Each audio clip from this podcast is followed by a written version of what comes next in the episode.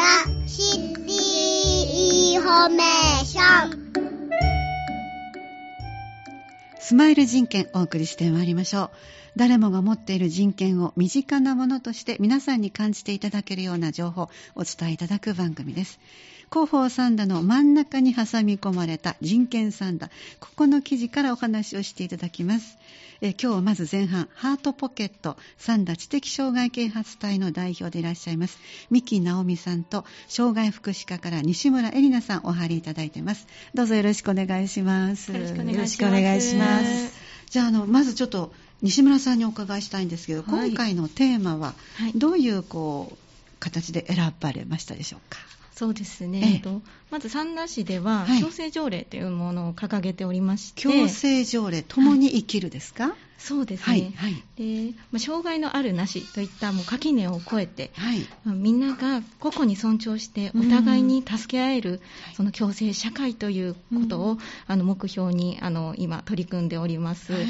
でじゃあ、もう障害のあるなしといったところで、うん、みんながどういうふうにあの、まあ、障害のある方に対して接していけばいいのかというところで、うんうん、そういうところを考えたときに、はい、まあ、障害ってまあ身体が不自由な、あの方などは、まあ、目に見えて分かりやすいんですけれども、うん、あの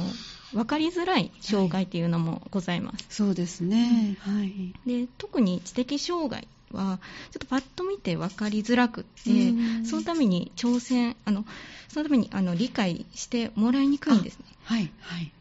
でまあ、そうした理解しづらい障害って、うん、まあ、なかなか学ぶ機会がないなというふうに感じていまして、ね、まあ、知的障害ってまあどういうことが、はい、あの苦手なのかということをそっかそっか、うん、そうですね、まあ、三田市内の学校でもですね、うん、まあ、あの市役所でもあの研修などを通じてですね、あの疑似体験をしていただいて理解系知的障害の理解啓発をしていただいているハートボケタさんにぜひインタビューあの、はい、させていただきたいなと思って、今回こうういう形のテーマをちょっと選ばせていただいてます。はい、ありがとうございます。ということで、ハートポケットさんと言いますが、フルネームでご紹介すると、えー、三田知的障害啓発隊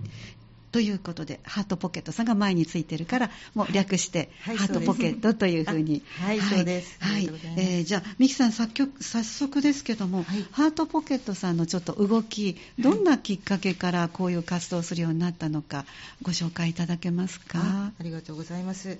えー、私たち、あのまあ、あのサンダ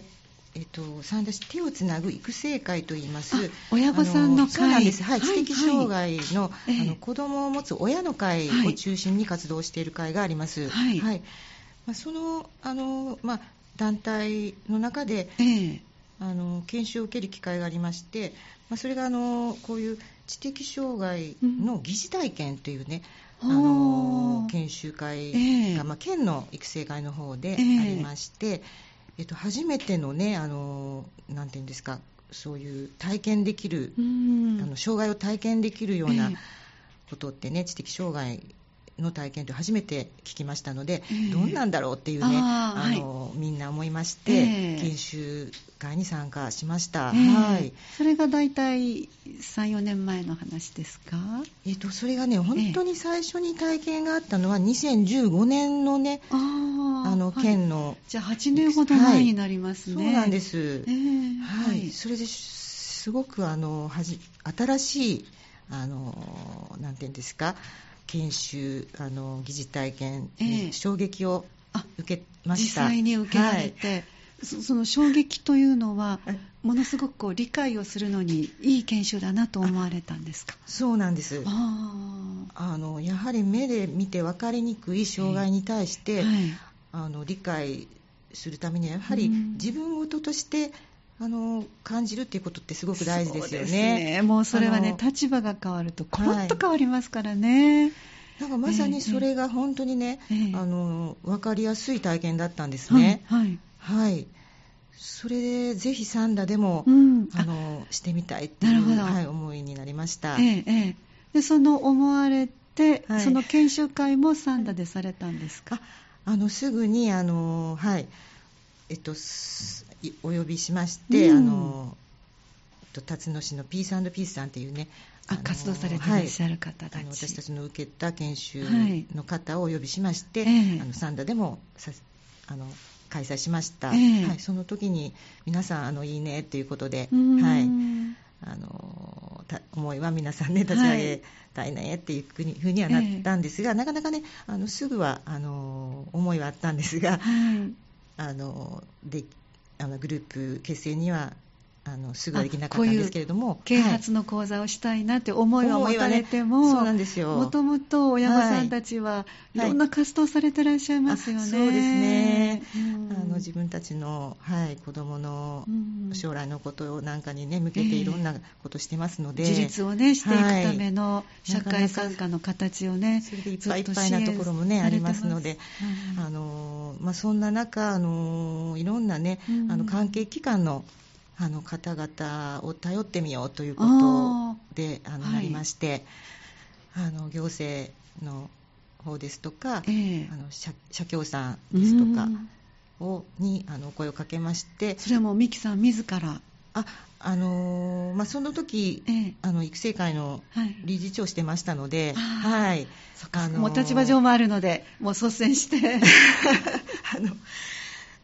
そうですね、それで皆さんにあの、ね、こういうのがいいっていうのは、ね、皆さん思ってくださってましたので、はい、あの研修をね、うん、1, 1年間学学ぼうとみんなで。そういう1年をね、ちょっと作ったんですね。はい、まず、ご自身たち、はい、そうなんです。あ、育成会の方たちが。はい、親もみんなね。それで、その、あのいろんなところでこの動きがありましたので、えー、あの研修とかもね開催されてたんですね、はい、その場にあの行く行こうということで、えっと、関係機関の方々にもお声をかけまして、はい、で一緒にあの賛同いただいたあの方々と一緒に学んでいきながら、はい、あのはい、結成に向かっていったといいますか。そうなんですね、はい、実際の結成して活動が始まったのはいつになりますか？はい、えっと2018年の、はい、まあ3月ですね。ええはい。じゃあ5年前ということですね。はい。はい、でそこで動き出してその活動を見ていら、た西村さんがじゃあ今回ちょっとあの 実際にいろんなことを知っていただきたいなというインタビューに、あの美樹さんが応じてくださったということで、はい、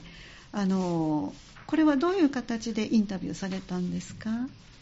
こちらの方は、はいそうですね、まあ、元からあのハートポケット様の方との、うん、まあ、やり取りもありましたので、うん。はい、まあ、そういった関係もありますし、うん、あのまあ、ちょっと紙面で、はい、あの私、行政として、まあ、あの聞きたいこと。を、はい。はい、まあ、こういうことをあの市民の方々にお伝えしたいなと思うことをちょっとピックアップさせていただいて、えー、ちょっと今回インタビューさせていただいてますね。はい、ありがとうございます。じゃあ早速そのあの冊子の中身ご紹介していきたいと思いますので、あの知的障害とはというもまずはズバッとここから入りましたけども、えここに100人いれば100通りの特性と出ていますが、この質問をご覧になった時にどういうことをメッセージとして送りたいなと美樹さんは思われました？あそうですね。うん、やはりこう知的障害の方って思われた時にこう、あこういうこういう方が知的障害の方だっていうね、一つのその答えではないというふうにね思っていただきたいなって思います。はい、ですので、はい、あの対応とか、うん、対応や支援、サポートなんかもあの一つではないということですよね。あはい、そっか。あのはい。この方それぞれの、まあ、この方はこういう、ねあのまあ、知的障害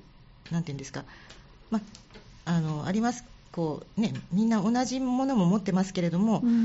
あの一人一人違いがあるというところをね、ね見ていただきたい。ね、その分サポートもあの違いますよっていうところですね。やっぱり脳ってものすごく複雑だからその場所によっての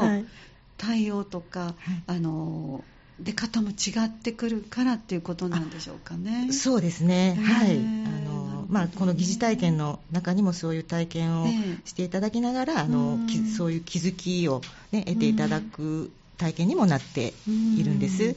はい。あの次のところのご質問が知的障害の福祉学習を始めたきっかけはというあの行政さんからの問いかけがありましたけどもこれにはどのようにお答えになられたんですか？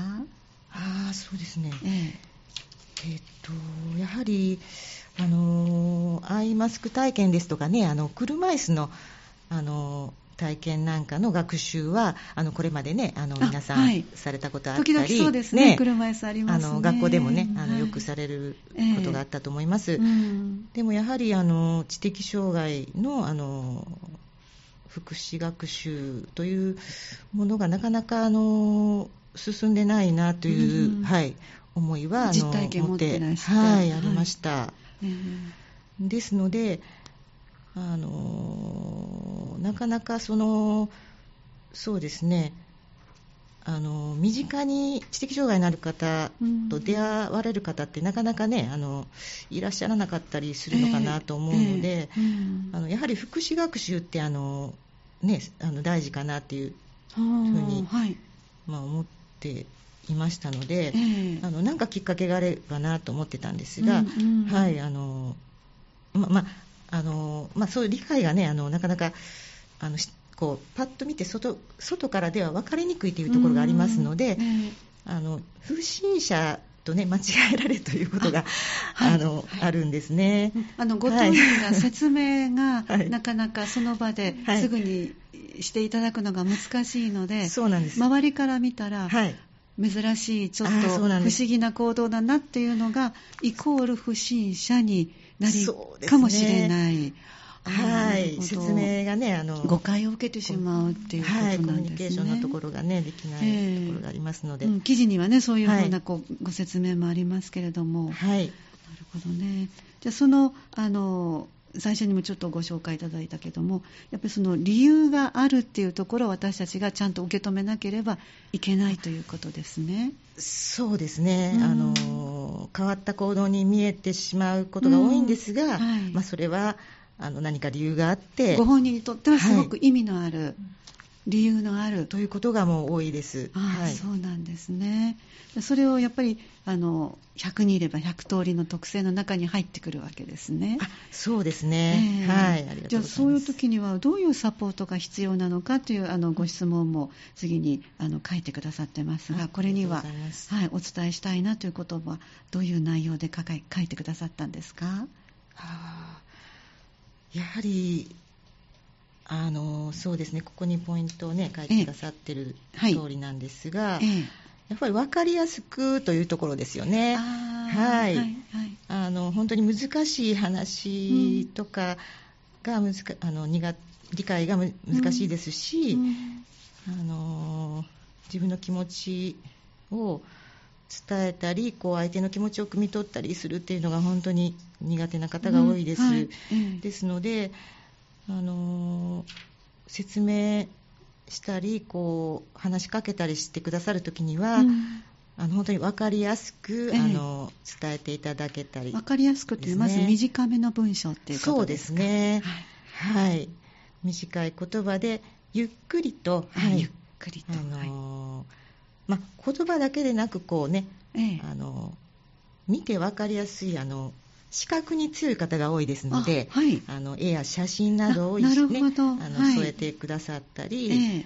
なのでコミュニケーションボードなんかもねあのとても有効だとは思うんですが、えー、はい、そういうサポートがとてもはい、分かりやすいと思います、うん、こういうことを練習する疑似体験があるわけですね、じゃあ、研修の時なんかには。あそうですね、えー、あのー、はい、その当事者、こういう当事者の気持ちになる、なると言いますか、うん、あの、はい、立場になってですか？そうですね、えー、あの言葉なんかもあの相手に、はい、その言葉だけで伝えていただくその体験があるんですね。はい、はい、その難しさと言いますか、えー、あの言葉だけではなかなか伝わりにくいなっていうね、えー、あの体験をしていただくんですが。伝わりにくいという体験をすると、はい、そうなんです。なるほど。で難しいというふうにしん、はい、そこを体験いただいてその気持ちを体験いただいて、はい、でその後であのこういうねあの、解説をさせていただいてます。あなるほどね、はい、その伝わりにくいのがこういうふうに話すと伝わりやすいですよ、という。そうなんです。あそうかそうか、なるほどね。あの最初からあの伝わりやすいことだけを聞いても右から左にそうよねそうよねになるけど、はい、伝わりにくいという体験をしないとそうなんです。身につかないということで。本人に寄り添っていただくというね。そうですね。なるほどね、はい、他にはどういうことがありますか疑似体験あえっ、ー、と、ええ、そうですねまあの抽象的な、はい、あの言葉の理解があの難しいところがありますので、ええ、そのその抽象的な言葉の理解っていうのはあのこうなんていうんですか絵に描けるかどうかっていうところがあるんですね。抽象的かどうかイコール絵に描けるかどうか。なるほど。はいあの形があるかどうかっていうそうですね、はい、具体的な言葉だったらちゃんと具体的に絵に描けますからね。はい。そんな体験をねあの絵に描いていただきながらあのはい。なるほど。してます。ああそれは全然気づかないところですね。絵に表現できるかどうかが抽象的かどうかの一つの目安になる、はい、あ面白いですね、はい、えー、そうなんですね。あの美樹さんご自身は疑似体験はもう何度もしてらっしゃると思いますが、はい、この疑似体験を通じて感じられたことはどんなことがありますか、はあ、やはりそうですね。あのー、まああのじそうですね。自分、まあ、自分自身がまず気づいたことは、はい、あのやっぱり自分事として気づくっていうところですよね。もうそれしかないですね、はい、本当ですね。であのその分こうより理解しようという思いもあの、深くなりますし、はい、あの寄り添い寄り添えるようになりますね、やはりね。で、はい、あの体験していただいた方にはあの身近にあまりね障害のある方々がいらっしゃらない方も多いですから、まあ、そういう方々にこういう疑似体験していただくことで身近に感じていただき、はい、はい、もしそういう方々がいたら、あの対応していくときにちょっとねあのなんていうんですかあのあこうしたらいいんだなっていうふうに描いていた、えー、ね、想像していただけやすいかなっていうのは、はい、はい、言葉がけでやっぱりプラスの言葉がいいですか？マイナスの言葉を使うよりもはい、そうなんです。あ、その疑似体験もありまして、あるんですか？はい。これは私も疑似体験をさせていただいてまして、どんなものがありました？教えてください。まああの指先を使うものなんですけれども、はいでまあ、あの折り紙を、まあ、折ってみるっていうところなんですけど、はい、それも、まあ、いろいろちょっとあの、まあ、普通に折るのと、うん、まあ、実際そういうふうにね知的障害者の立場に立ったような、うん、あのちょっと工夫をしているものがあるんですけれども、はい、じゃそういったものであの折ることでやっぱりなんかね、いつもはもうそつなくこなせることでも、うん、ちょっとねあのあやっぱりこうこういうこういう気持ちなんだっていうところが分かったりだとか。もどかしさみたいな感じですか？そうですね。そのもどかしさっていうところもありますしその中で、自分がちょっと頑張っている間に、うん、あ早くやってよとかそういう言葉書きをされた時に、はい、じゃあどう思うかって言われた時にやっぱりねあの普段あの普通の方にそういうふうなあのなんて言うんですか？まあ、言葉は強くなくても、そういうあのちょっとせかすような感じの言葉をかけてしまうことも、まあ、多々あることはあると思うんですけれども、あのまあ、こういった時にそういう言葉をかけられたらすごい、ね、嫌な気持ちになるというか、作業がはかどらなくなるとか、そういった部分を如実にあの実感することができたなというふうに思いますね。いろいろねあの研修とかでも、あの意見を聞いたりはするんですけれども、あのまあ、あのミキさんからもいろいろ情報提供いただいたりもして、えー、あのやっぱりねこういう体験を通じてあのやっぱ難しかったとか、うん、次はこういうふうにしようとかいうねあ、はい、あの言葉をいただいたりねあのしているのでこういう体験すごくあの大切なんじゃないかなって思いましたね、うん、定期的にこの研修というか、まあ、疑似体験のイベントというのはされてらっしゃるんですか？講座のようなのは。あまりされてないですか？講座というものは、ね、え。ー、特には受けてないんですけど、ね、ただ、うん。まあ、市内の学校、ね、そうですね、あ、いいですね、はい、はい、まあ、社社協さんともねあの連携してこう、えー、社協さんのあの福祉学習の、ね、プログラムの中にもあ、はい、あの入れていただきまして、えー、で学校の方からも、ね、声がかかっったらつないでいただいたりとか、はい、そういうのが本当にありがたいです。うん、あそうなんですね、はい、であの暮らしの中にある身近な支援などをご紹介ください。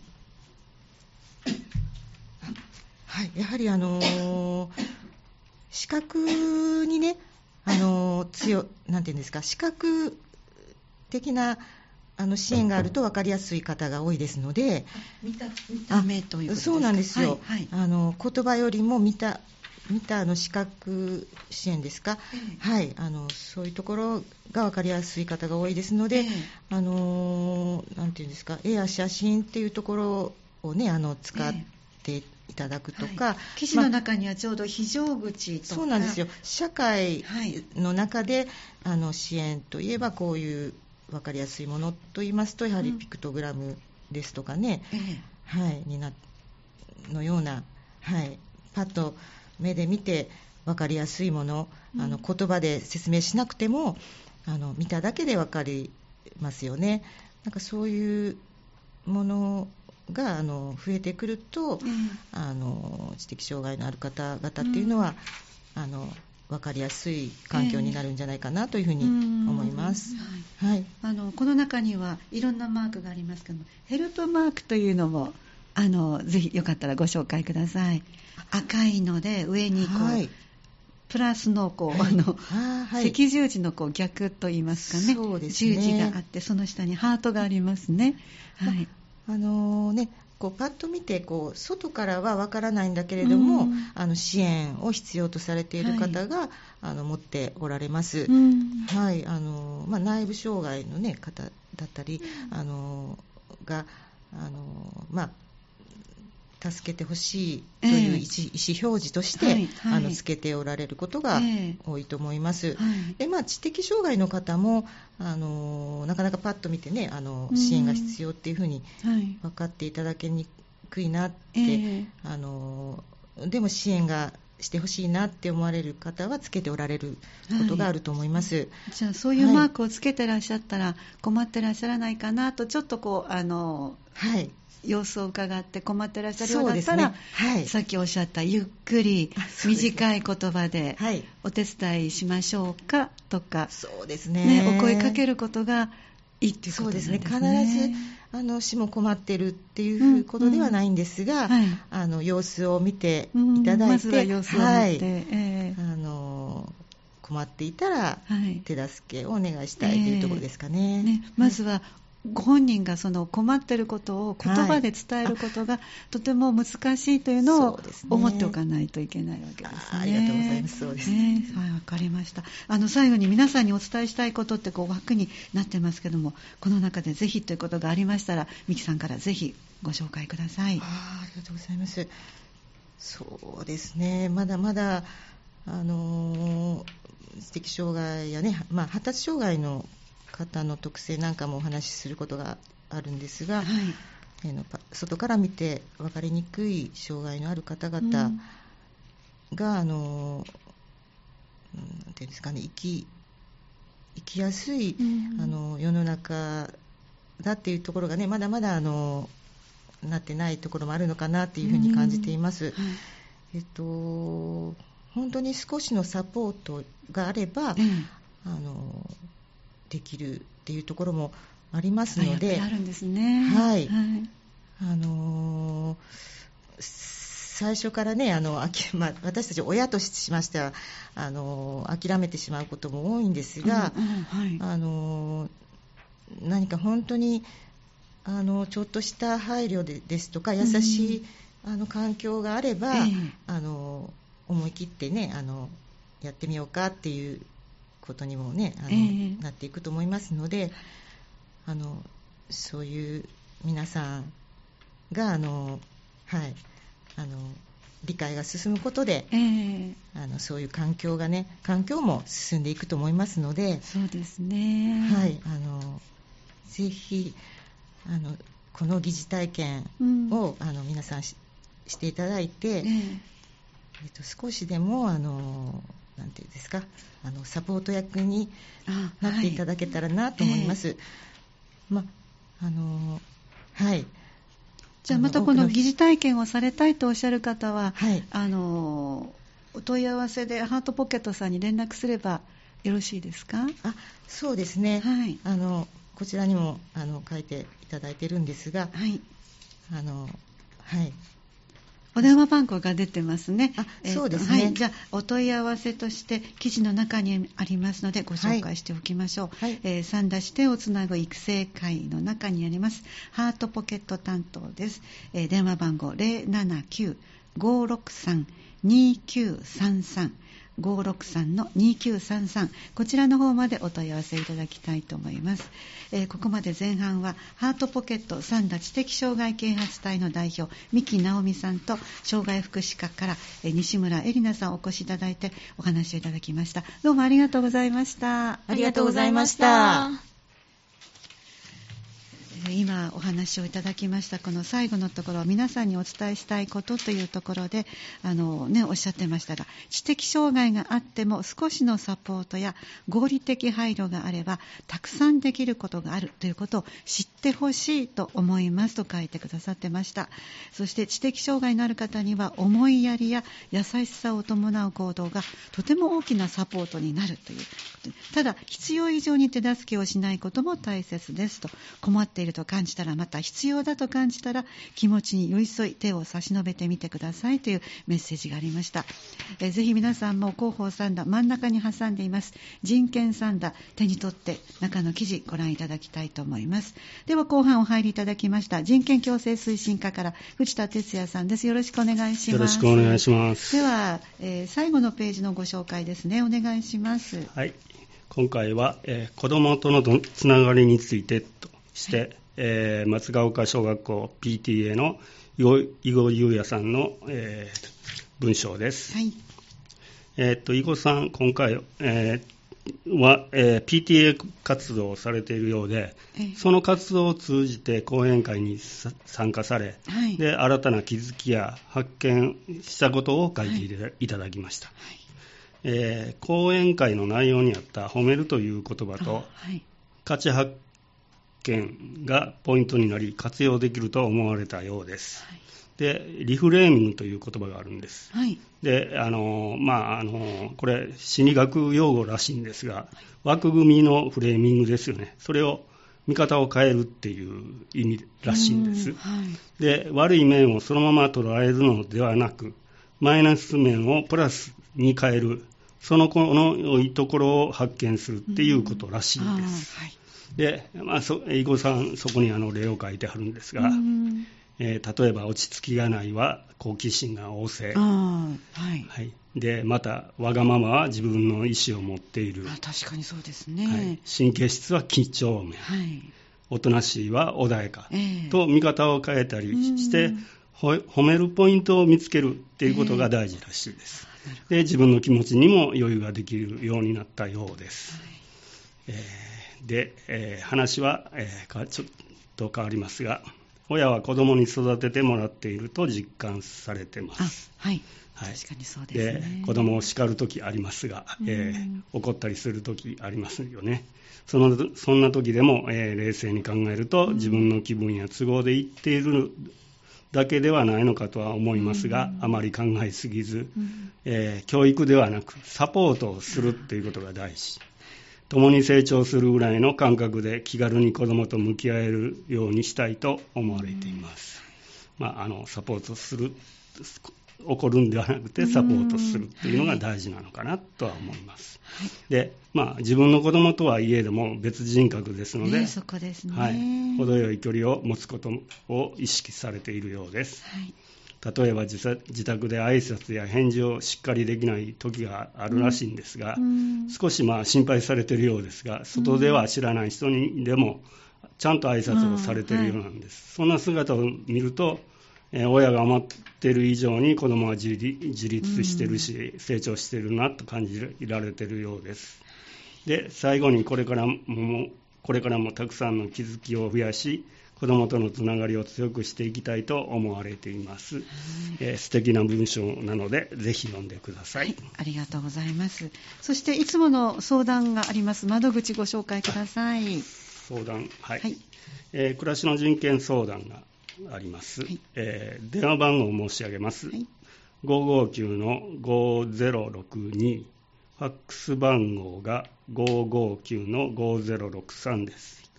月曜から金曜、9時から17時、えー、祝日、年末年始は除きます。で、えー、専門相談員による性的マイノリティの特設電話相談があります。これは予約がいります。電話番号、えー、559-5062、ファックス番号が559-5063、月曜から金曜9時から17時、えー、祝日、年末年始は除きます。専門相談員との相談日は予約後に調整します。今のところにかけていただくファックスを送ってくださると予約が成立する、はい、ということですね。ねはい、わかりました。最後になりますが、人権擁護員による定例人権相談、これも予約がいります。電話番号は559の5148、ファックス番号が563の7776です。次回相談日が12月の28日で木曜日13時から16時です。はい、よろしくお願いします。じゃ最後に講座のご案内ですか？お願いします。はい、えっと拉致問題啓発舞台劇があります。えー、令和6年の1月13日土曜日です。でタイトルが「恵みへの誓い奪還」とあります。えー、っと横田茂さんと早紀江さんの、はい、あのお子さんのめぐみさんのお話ですね。はい、で、えー、午後13時会場の14時開会開会です。16時30分の閉会。場所は、えー、三田市総合文化センター里の根ホールの大ホールです。で、えー、予約なんですが、一応、はがき、電子申請、ファックスとあるんですが、はい、まだ、あの当日、空きがあるようなら、あの、えー直接会場へ行っていただいても結構です。はい、であのチラシなんかの裏にあの QR コードが載って二次元コードが載ってるんですが、それをそこから入っていただくといいんですが、チラシは、えー、各市民センターに配布してあります。で人権でも置いてますので、ぜひ、えー、お寄りください1月13日の土曜日ということでしたね。はい。はい、よろしくお願いしますあ。ありがとうございました。後半は人権共生推進課から藤田哲也さんお越しいただいてお話をいただきました。この時間はスマイル人権をお送りしてまいりました。誰もが持っている人権を身近なものとして皆さんに感じていただける情報など分かりやすくお伝えしてまいります。次は1月11日の木曜日午後3時10分からお送りしてまいります。次回もぜひお聴きください。